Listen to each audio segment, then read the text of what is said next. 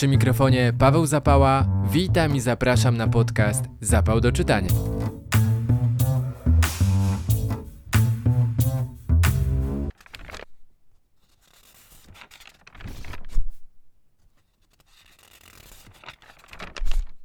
Dwudziesty pierwszy odcinek to prawdziwe literackie oczko wodne.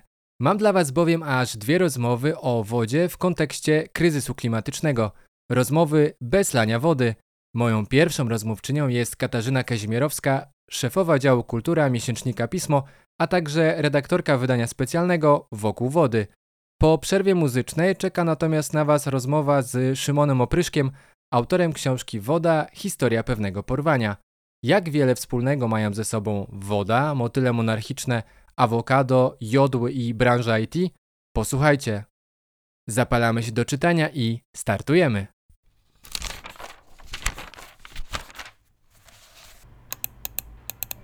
Przeglądzie najciekawszych tekstów krążę tym razem wokół, no właśnie, wokół wody, czyli specjalnego wydania pewnego pisma, a także wokół literackiego dwumiesięcznika. I od tego drugiego zacznę. 27 czerwca miał bowiem premierę nowy numer książek magazynu do czytania. Z jego okładki spogląda na nas Cormac McCarthy, zmarły w zeszłym miesiącu wybitny amerykański pisarz. Już w słowie wstępu redaktor naczelny książek Juliusz Kurkiewicz pisze tak.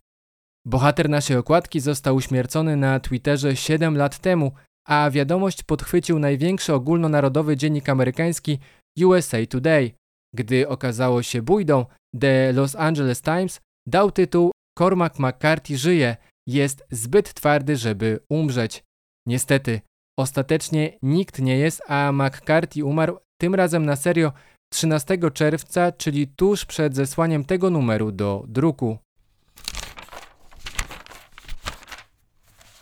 Jeśli zaś chodzi o konkretne teksty, to zapaliłem się zwłaszcza do wywiadu Michała Nogasia z Oranem Pamukiem. Niedawno ukazała się jego najnowsza powieść Noce zarazy, o której wspominałem w poprzednich odcinkach podcastu. Tym razem turecki noblista zwrócił uwagę na kulisy jej powstania. Na pomysł napisania tej książki wpadłem dokładnie 30 lat temu, ale uznałem, że nie muszę się spieszyć, że przyjdzie na tę powieść odpowiedni czas. I przyszedł. Kiedy noce zarazy nabierały już kształtu, przyszedł COVID. Wielu wydawców przypomniało sobie nagle o artykule z nowojorskiego dziennika, zaczęli wydzwaniać. O ranie, napisz koniecznie książkę o pandemii, przecież sporo o tym wiesz. Nie mieli pojęcia, że właśnie to robię, że los postanowił wyciąć mi taki numer. Siedziałem w zamknięciu i stawiałem kropki w kolejnych rozdziałach. Opis reakcji społecznych w trakcie epidemii na małej wyspie to jedno, co fascynowało autora, ale najnowsza powieść tureckiego pisarza ma też drugie, bardziej historyczne oblicze. Noce zarazy to historia o schyłku imperium, o tym jak zaczął tracić kontrolę nad kolejnymi prowincjami, jak scentralizowana władza doprowadziła do sytuacji, w której przestano liczyć się z jej autorytetem. Jednym z głównych powodów były, rzecz jasna, klęski armii osmańskiej na różnych frontach, ale był też inny, niezwykle ważny, niesamowity przyrost biurokracji, który zablokował funkcjonowanie państwa. W książkach magazynie do czytania polecam przeczytać również drugi duży wywiad z dużym literackim nazwiskiem, konkretnie Rebeką Solnit. W rozmowie z Katarzyną Surmiak-Domańską, amerykańska eseistka i historyczka, tłumaczy się ze swojej fascynacji George'em Orwellem, która zaowocowała książką Róże Orwella. No właśnie, skąd te róże w tytule? Jak wyjaśnia Solnit? To róże podkopały mi głęboko zakorzeniony, utarty wizerunek Orwella, były zachętą, by sięgnąć głębiej. Orwell to myśliciel lewicy, a lewica kojarzy się z lekceważącym podejściem do tak trywialnych spraw jak uroda życia. Tymczasem pasją Orwella był ogród. Znał się na kwiatach i krzewach, w dzienniku szczegółowo opisywał czynności związane z pielęgnacją chryzantem, floksów i astrów. Notował, które i kiedy przyciął, podwiązał. Postanowiłam sportretować Orwella jako człowieka głęboko zaangażowanego społecznie, politycznie, a zarazem dbającego o psychiczną równowagę. Rebeka Solnit to autorka m.in. książki Zew Włóczęgi, opowieści wędrowne. I a propos pieszych wycieczek w najnowszym numerze książek, polecam Wam spacer z Dorotą Masłowską, która przeprowadziła po Warszawie przeprowadzającą z nią rozmowę Natalię Szostak. Już we wstępie Szostak, gościni 14 odcinka mojego podcastu, pisze tak. Wycieczka po Warszawie z Dorotą Masłowską w roli przewodniczki to sport z gatunku ekstremalnych. Aparat fotograficzny można zostawić w domu, przydadzą się za to gumowe rękawice, a może i kombinezon ochronny. Będziemy dotykać i się zanurzać, bo to nie wyprawa do łazienek królewskich i pod drapacze chmur. Wspólnie zwiedzimy miasto śmieciowych bazarków, barów zagubionych w czasie i autobusów porywających podróżnych. Redakcja nie przyjmuje reklamacji. Każdy rusza w drogę na własną odpowiedzialność. Podejmiecie to ryzyko? Jeśli tak, to zalecam lekturę tekstu Miasto się droczy w najnowszym wydaniu książek magazynu do czytania. Poza tym, w trzecim tegorocznym wydaniu znajdziecie całe morze recenzji i książkowych zachwytów, ale także rozczarowań. Na pewno nie będziecie rozczarowani zaglądając na profil podcastu na Facebooku, Instagramie czy YouTubie. Już teraz zachęcam do obserwowania i subskrybowania zapału do czytania.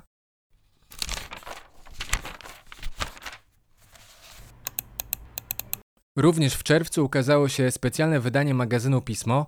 Co konkretnie znajdziecie w numerze zatytułowanym Wokół Wody, a także jak bardzo jest ono powiązane z lipcowym numerem pisma.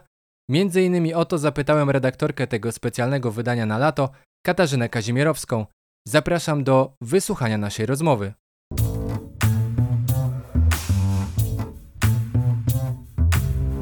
Gościnią podcastu Zapał do czytania jest Katarzyna Kazimierowska, sekretarzyni redakcji Pisma, a także szefowa działu Kultura. Witam serdecznie.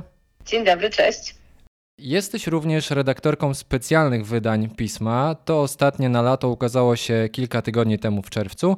I tak porównując sobie te letnie wydania, to sprzed roku, z tym właśnie tegorocznym, to z 2022 roku było zatytułowane Na drogę. Ono powstało we współpracy z festiwalem Miedzianka po drodze. Teraz natomiast nosi tytuł Wokół wody. Wydaje mi się, chyba nie tylko mnie, że jeśli chodzi o taki ciężar tematu, to pismo waży teraz dużo więcej. To wydanie specjalne ma być takim wybiciem ze strefy takiego wakacyjnego relaksu czytelników? To ja wytłumaczę, że ono rzeczywiście waży więcej, to wydanie wokół wody, gdyż zeszłoroczne wydanie było wydaniem cyfrowym, czyli każdy mógł sobie je pobrać, a nie wyszło w wersji papierowej, tak jak to, które właśnie mam chociażby teraz przed sobą. Natomiast jeżeli chodzi o ciężar tematyczny, to rzeczywiście staram się jako redaktorka prowadząca, to wymyślę całą koncepcję każdego wydania specjalnego, a potem prowadzę teksty, które się mają w nim ukazać. Uznaliśmy, że w tym roku rzeczywiście warto byłoby postawić na temat, który nas wszystkich powinien frapować, czyli te, na temat wody, która albo jest bardzo zanieczyszczona albo gwałtownie ubywa i mamy do czynienia z suszami, także w Polsce, albo gwałtownie wylewa, skutkując powodziami w innych częściach czy Polski, czy świata. I wciąż mam wrażenie, że o tej wodzie wciąż za mało się mówi. O tym, jak bardzo jest nam potrzebna, jak jej nam szybko ubywa i jak nie umiemy sobie poradzić z jej mm, utrzymaniem, z oczyszczaniem, i z, nawadnianiem terenów, które powinny być dobrze nawadniane wodą.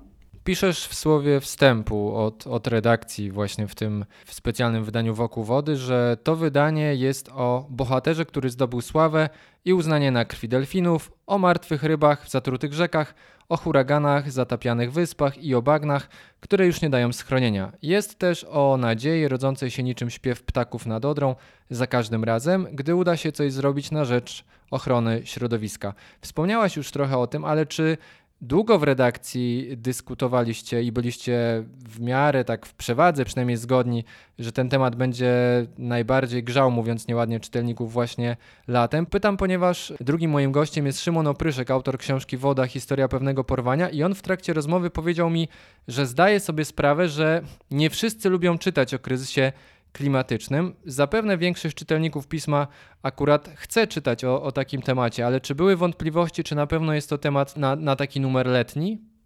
Nie, w ogóle nie było wątpliwości. Byliśmy bardzo jednogłośni. Ja ten temat zaproponowałam Ojej, wydaje mi się, że już jesienią 2021 roku na takim dużym kolegium, kiedy bardzo do przodu planowaliśmy jakieś takie nasze działania wydawnicze i wtedy powiedziałam, że chciałabym zrobić cały numer wydania specjalnego właśnie wokół tematu wody. To był też taki czas, kiedy 2021 roku ukazywało się sporo artykułów w prasie zagranicznej o tym, że no właśnie wysycha Loara, że wysychają rzeki we Włoszech. Można wrócić do tych obrazów, bo to były też bardzo mocne zdjęcia rzek, które normalnie płyną silnym nurtem wartkim, a to nagle po prostu jest susza i ich nie ma, one znikają.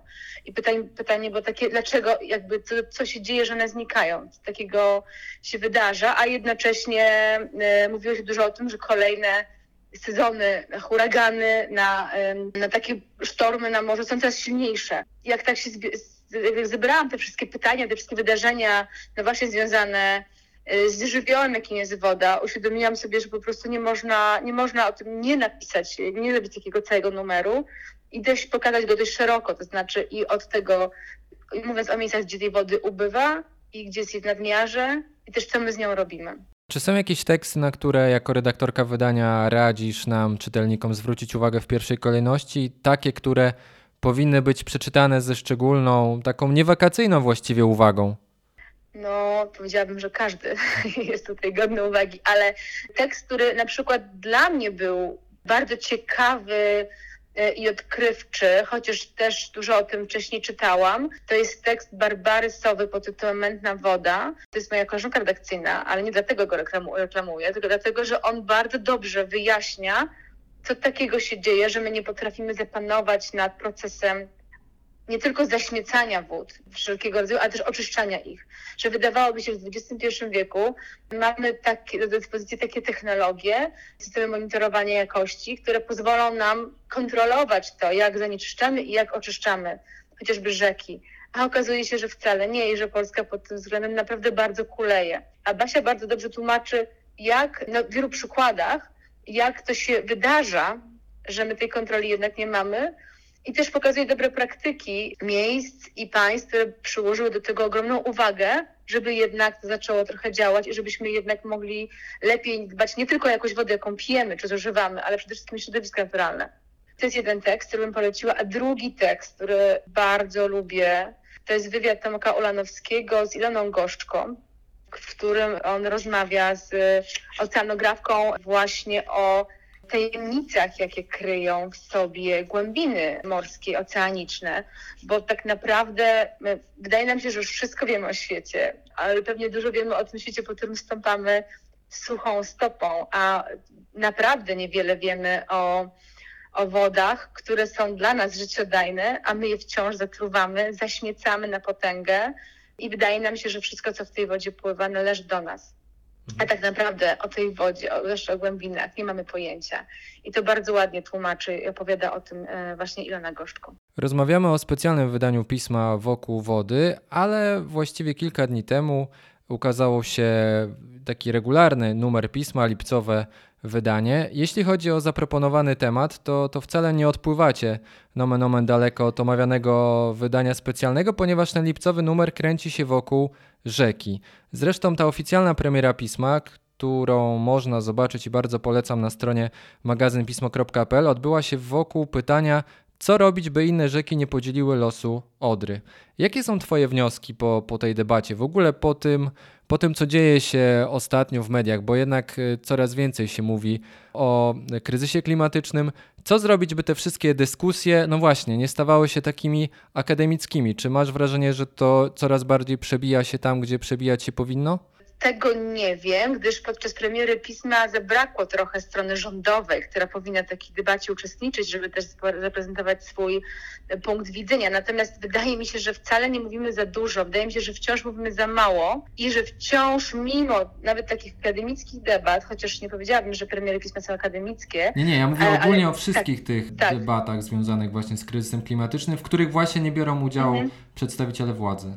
No więc wydaje mi się, że tych debat jest wciąż za mało, że mimo tego, że one się odbywają, to wciąż mam wrażenie dużej bańkowości, czyli one odbywają się trochę wśród ludzi, których znamy, dotyczą mediów, które czytamy czy które śledzimy, natomiast to się wciąż nie przebija do takiej szerszej świadomości, no powiem tak tak zwanego typowego Kowalskiego, mhm. który, nie wiem, wciąż odkręca wodę i nie zakręca, kiedy myje zęby, któremu wciąż wydaje się, że to jest super pomysł, żeby spędzić weekend nad jeziorem czy rzeką i nie przeszkadza mu, że w tej rzece czy jeziorze pływają śmieci, które sam tam rzucił na przykład y, chwilę wcześniej czy chwilę później i który wciąż nie ma świadomości, jak do tego dochodzi, że piękna, nie wiem, rzeka czy jezioro, w którym jeszcze kilka lat temu pływał z dziećmi, teraz wygląda bardziej jak, jak ściek albo jak bajoro zanieczyszczone. I oczywiście wszyscy się dziwimy, jest nam przykro, ale nie zastanawiamy się, jak do tego doszło i co z tym można zrobić. Więc im więcej osób będzie sobie stawiało takie pytanie, jak do tego doszło, co można z tym zrobić, tym może ten głos zacznie być coraz bardziej słyszalny i przebije się wyżej, w górę do decydentów, którzy mają pieniądze i możliwość zmiany, tylko z jakiegoś powodu tej zmiany nie dokonują, przynajmniej na razie. A, a to, co się wydarzyło rok temu na Odrze, no to po prostu się będzie dalej wydarzało. W związku z tym, że nie są podejmowane radykalne kroki e, w stronę zmiany myślenia o, o, te, o tym, jak traktujemy rzeki, wszystkie cieki wodne i zmiany myślenia o tym, jak należy je chronić. Gościnią podcastu Zapał do czytania była Katarzyna Kazimierowska. Bardzo dziękuję za rozmowę. Dziękuję również.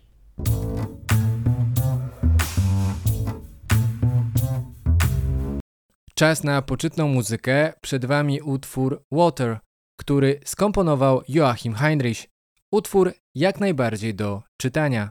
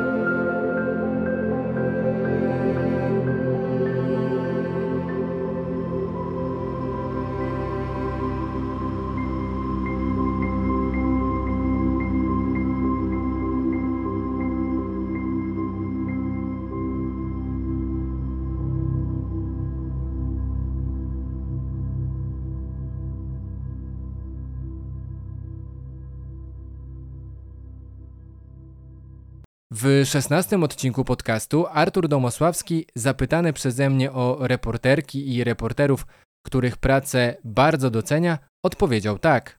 Jestem no, zachwycony pracą Szymona Opryszka, który pisze dla Okopres i który, jak wiem, ma, ma wkrótce wyjść jego kolejna książka. On pisze niektóre rzeczy sam, niektóre z Mają Hawranek, ze swoją, nie wiem, partnerką czy żoną, w każdym razie na pewno piszą część rzeczy razem. Ale te ostatnie rzeczy on wiem, że on pisał sam. Przede wszystkim no, wspaniały cykl, aż, aż szkoda, że nie dostał nagród, które, które jak myślę mu się należały, no ale to oczywiście zawsze, zawsze kwestia dyskusyjna, sporna i, ar, i jakaś tam arbitralna i trzeba wybrać. No, e, niestety no, wszystkie dobre rzeczy nie, są, nie, nie mogą nie zostać nagrodzone. Pisał o, o tym, w jaki sposób funkcjonuje, znaczy z jednej strony mm, biznes załatwiania uchodźcom rozmaitych dokumentów po to, żeby mogli migrować, a z drugiej strony no jak, jak, jak, jak straszne rzeczy dzieją się na granicy polsko-białoruskiej. Ten najnowszy reportaż jego wiem, że ma dotyczyć wody, ale tam zapowiedź tego jest tak tajemnicza, łączy tak wiele wątków, że no nie chciałbym na ten temat się przedwcześnie wypowiadać. A w ostatnich dniach, na razie, na razie mam za sobą pierwszą część jego reportaż o, o handlu ludźmi, o latynosach, którzy trafili do Polski. Dlatego tym bardziej musiałem porozmawiać z autorem książki Woda Historia pewnego porwania, która ukazała się kilka tygodni temu za sprawą wydawnictwa poznańskiego, a której autorem jest właśnie Szymon Opryszek. Zapraszam do wysłuchania naszej rozmowy.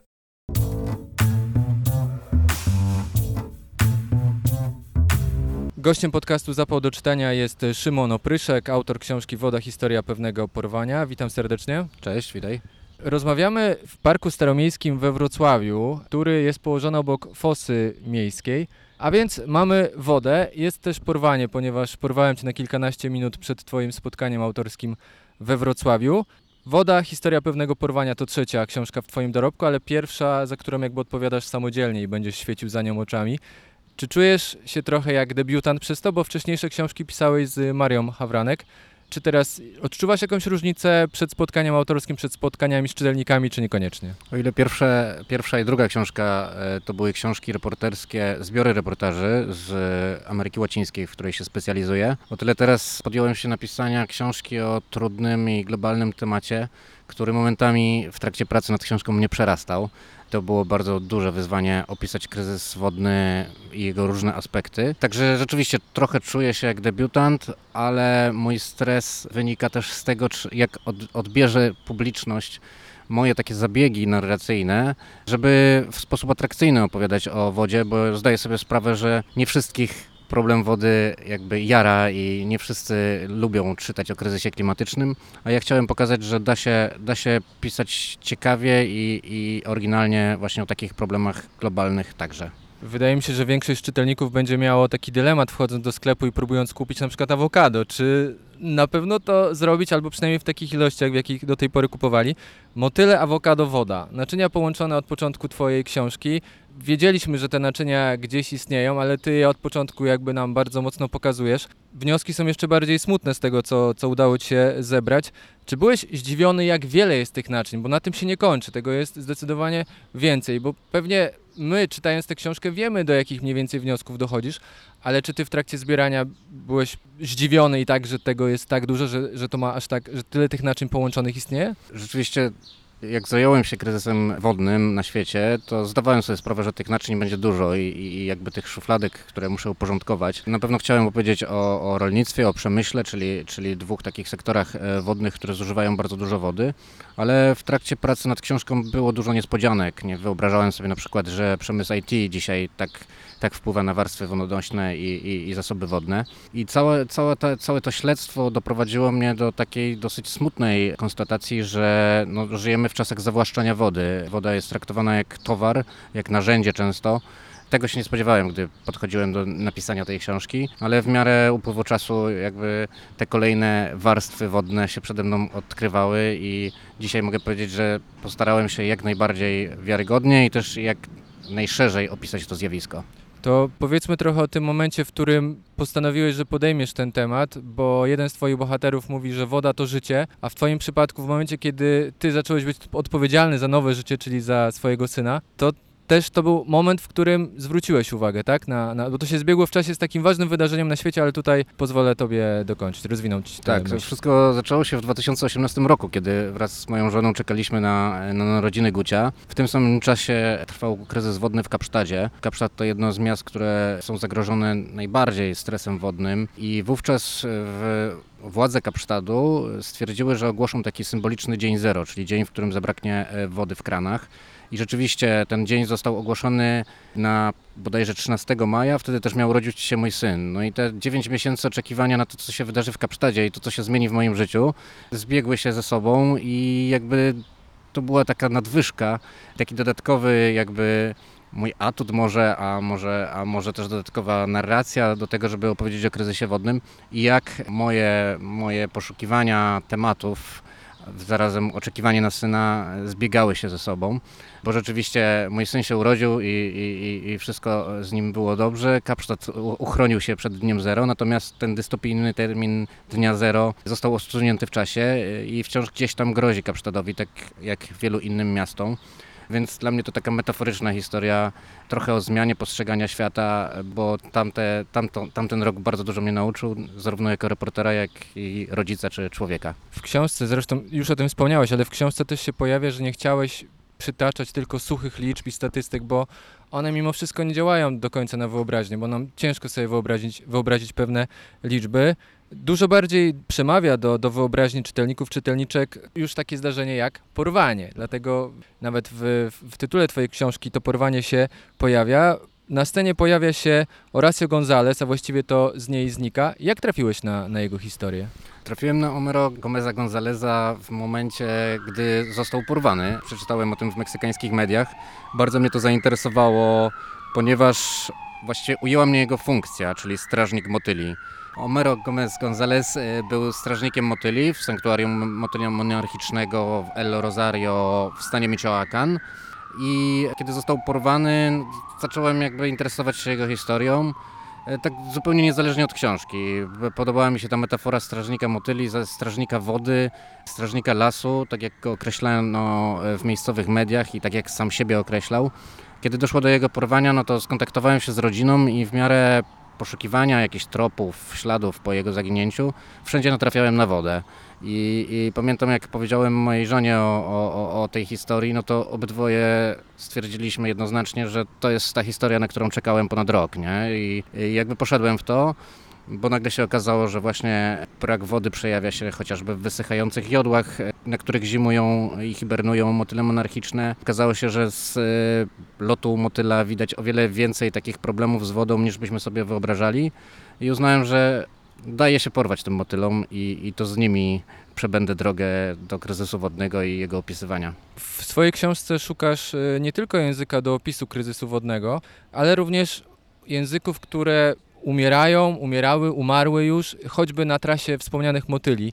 Dużo jest takich dopływów, już tak zwracając się w kierunku wody, dopływów, też, też takich rozlewisk tego głównego nurtu, o którym jest ta książka. Czy miałeś takie momenty, że czułeś, że zabrnąłeś jednak gdzieś trochę za daleko, że odszedłeś od tematu, czy wręcz przeciwnie, mówiłeś, stwierdzałeś, że jeszcze lepiej, jeszcze lepiej, bo to unaoczni nam, jak wiele jest tych naczyń połączonych. Właśnie świadomie wybierałem się w podróże tymi dopływami, bo motyle mogły mnie prowadzić w jakieś tam zakątki świata, tak jak doprowadziły mnie na przykład do Chile, gdzie opowiadam o prywatyzacji wody, czy nawet do Iraku, gdzie opowiadam o, o wykorzystaniu wody jako narzędzia politycznego. Więc świadomie brnąłem w takie różne tematy i też cały czas szukałem tego języka rzeczywiście, bo zdaję sobie sprawę z tego, że my w naszej zachodniej cywilizacji skończ, jakby straciliśmy kontakt z naturą szeroko pojętą. Zupełnie inaczej na nią patrzymy e, niż chociażby ludy rdzenne, które napotykałem na swojej drodze.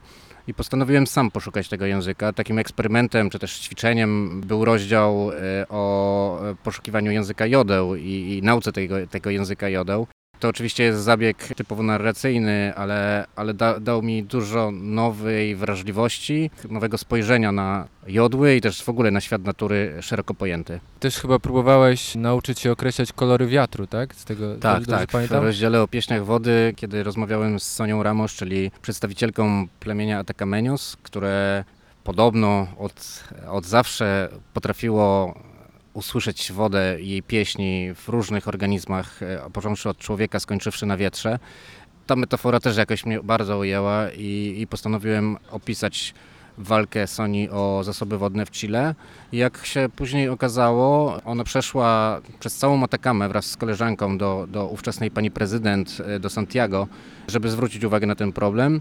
Pani prezydent jej nie przyjęła, a kilka lat później, kiedy już e, pracowała w ONZ, podczas przemówienia zwróciła uwagę na te problemy, więc e, ta, ta, ten taki twist tej historii bardzo, bardzo mnie uwiódł. W Twojej książce pojawia się takie zdanie, które utkwiło mi w pamięci, że, że kryzys wodny to przejaw patriarchatu. Możesz to rozszerzyć? Ciebie też to zdziwiło, jak usłyszałeś to E, zdanie? Zdałem sobie sprawę, czytając różne opracowania i też rozmawiając bardzo dużo z kobietami na mojej drodze, że, że kryzys wodny rzeczywiście, mamy, do czynienia z kryzysem wodnym i on dotyka przede wszystkim kobiety. Bo jak się spojrzy na statystyki, to w gospodarstwach globalnego południa, które nie mają dostępu do wody, aż 80% tych gospodarstw to właśnie kobiety są jakby odpowiedzialne za zdobycie wody, za jej transport do domu.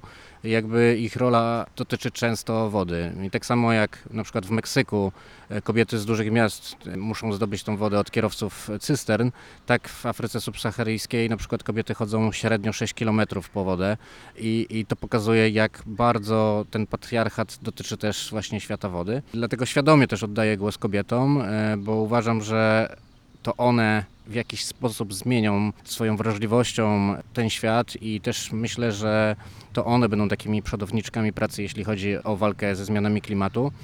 I na swojej drodze spotkałem wiele inspirujących postaci, ale chciałbym, chciałbym wspomnieć o poławiaczkach mgły z Maroko, e, bo ten projekt naprawdę robi wrażenie. Tak. I oczywiście jest on wzorowany na bardzo starych technikach, które były dostępne, nie wiem, w Chile, w Peru czy, czy na Wyspach Kanaryjskich już dawno temu, czyli są takie wielkie siatki, które łapią mgłę, a później ta woda z mgły spływa kanalikami do, do lokalnych wiosek i dzięki temu projektowi 16 osad e, w Maroku ma dzisiaj świeżą wodę dzięki poławiaczkom mgły, a te kobiety do tego wciąż są za nią odpowiedzialne, bo nauczono je w ramach aktywizacji, nauczyły się po prostu obsługiwać te siatki, naprawiać je, I, więc jakby taki, taka sytuacja win-win, e, gdzie, gdzie kobiety rzeczywiście pełnią swoją tradycyjną rolę, a zarazem e, nie muszą się przemęczać e, w drodze kilka kilometrów po, do studni czy, czy do jakiegoś źródła. Mhm. Kryzys wodny to wciąż, myślę, dla wielu ludzi żyjących tutaj w tej bogatej północy, tak to określmy,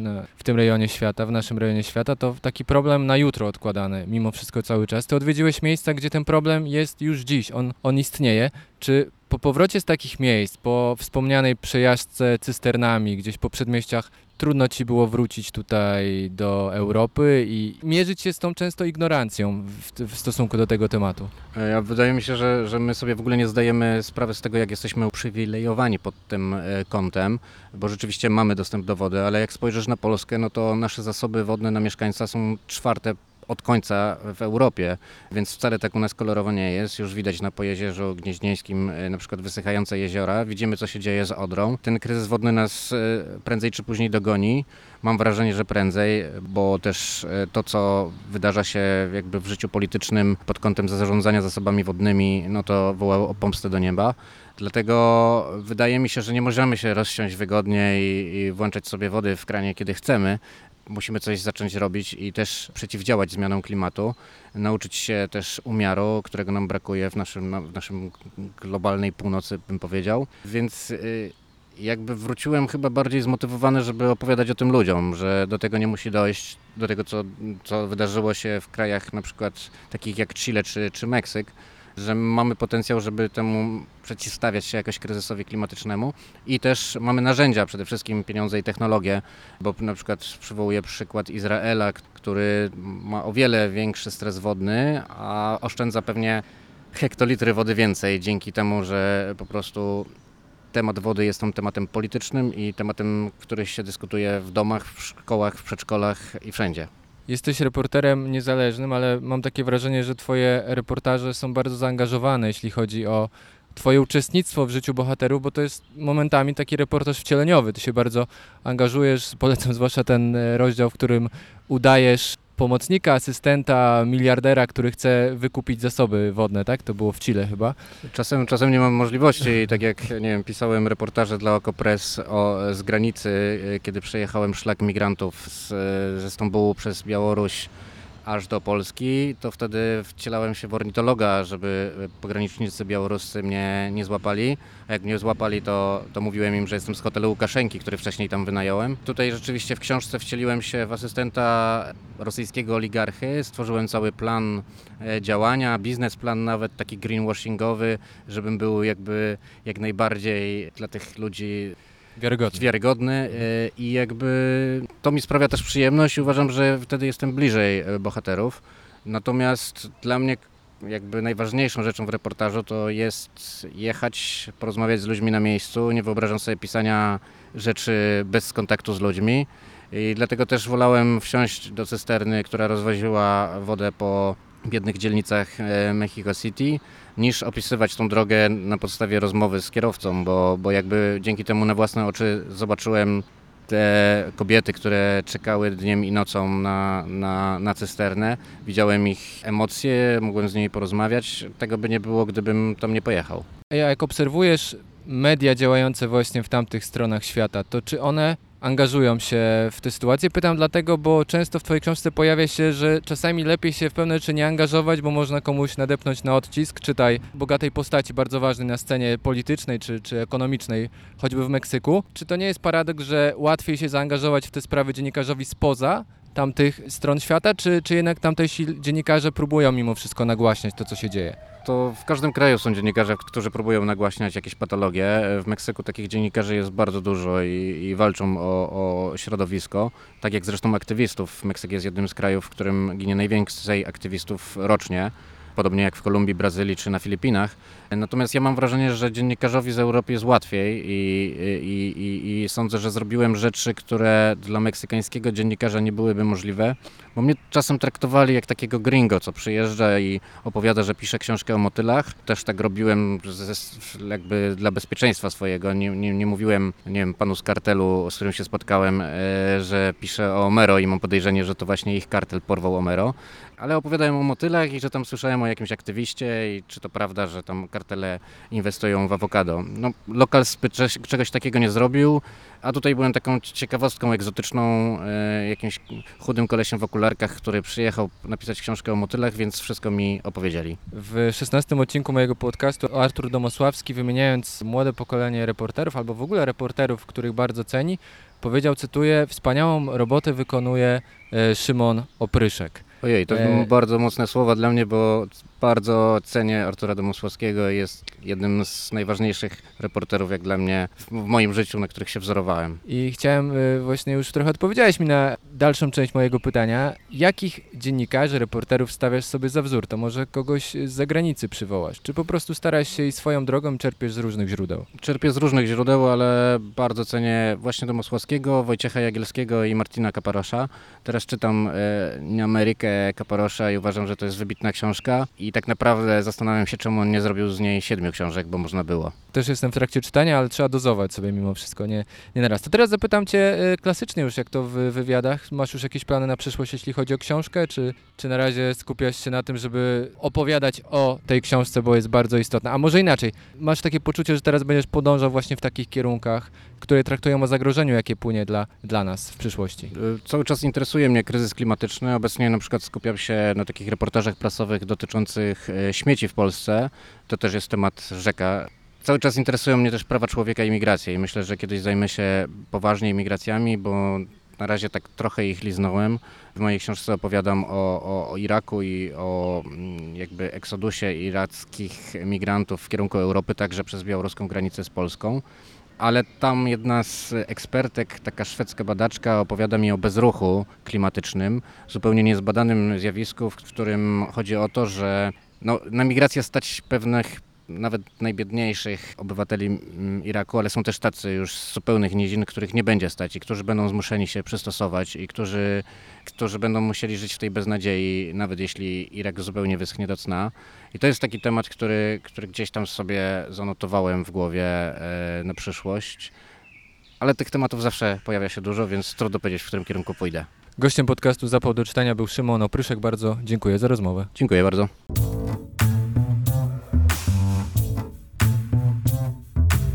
I to już wszystko, jeśli chodzi o 21 odcinek podcastu Zapał do czytania. Zapraszam do śledzenia mojego profilu w mediach społecznościowych.